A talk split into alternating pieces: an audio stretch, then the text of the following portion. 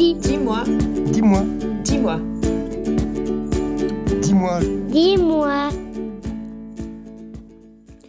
Bonjour, merci d'être avec nous sur Dis-moi, le mini-podcast de l'Alimentarium Musée de l'Alimentation à Vevey. Aujourd'hui, c'est la biologie qui est à l'honneur.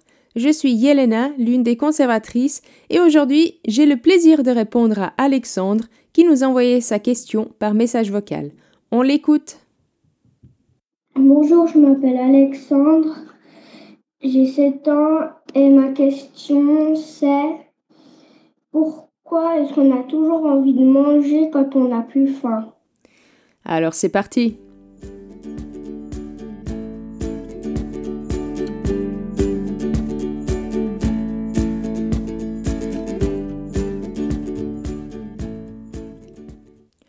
Pour comprendre comment tout cela fonctionne, on doit se pencher sur trois sensations particulières que nous ressentons par rapport au fait de manger. La faim, l'appétit et la satiété. La faim est la sensation désagréable que nous éprouvons lorsque nos réserves d'énergie baissent.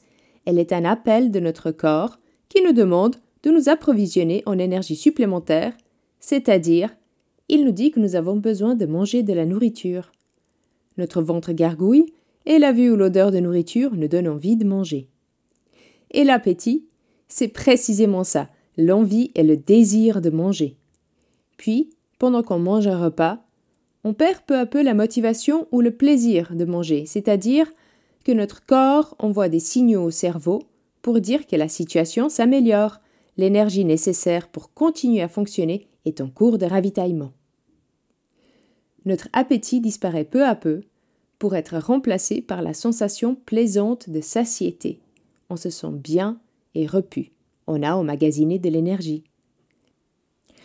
Cependant, comme tu le dis si bien, il arrive qu'on ait envie de manger alors qu'on n'a pas faim. C'est-à-dire qu'on a de l'appétit alors qu'on ne ressent pas ou plus le besoin de manger. Et il y a plusieurs raisons possibles. L'une d'entre elles est que certains aliments, comme le chocolat, contiennent beaucoup de molécules qui vont comme aller chatouiller notre cerveau en titillant nos nerfs. D'une certaine façon, on peut dire que le cerveau aime bien cela, ce qui nous procure une sensation de bien-être. Et quand on se sent bien, on a envie que cette sensation continue et dure, et alors on mange ou on remange sans qu'on ait vraiment faim. Les aliments riches en sucre sont connus pour avoir cet effet sur notre cerveau. En bref, ils sont en quelque sorte nos aliments doudous, ils nous réconfortent. Ainsi, les gâteaux, les bonbons et le chocolat ont plus de succès que le brocoli, par exemple, qui est très pauvre en sucre. Les aliments gras ont le même effet que le sucré. Et la raison, c'est que le sucre et le gras sont deux sources d'énergie principales pour notre corps. Cependant, si l'on mange une certaine quantité de sucreries, on peut finir par éprouver de l'écœurement. Ceci arrive quand notre ventre nous dit stop, qu'il en a eu beaucoup trop, même si le goût en bouche est toujours plaisant. On a emmagasiné plus d'énergie que ce dont on a besoin, et si on continue ainsi, au bout de quelque temps, notre corps stocke cette énergie sous forme de graisse, il finit par prendre du poids et peut même tomber malade. Pour prévenir cela, on peut faire de l'exercice afin de dépenser tout ce surplus d'énergie.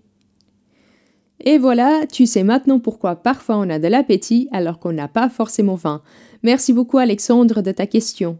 Et si toi qui nous écoutes, tout comme Alexandre, tu as des questions sur l'alimentation, n'hésite pas à nous les envoyer par email à community at ou via les réseaux sociaux. On se réjouit de t'entendre et de te répondre. Dans le prochain épisode, on élucidera le mystère des bananes courbées. Et en attendant, L'histoire continue sur www.alimentarium.org. Merci de nous avoir écoutés, porte-toi bien et à la semaine prochaine.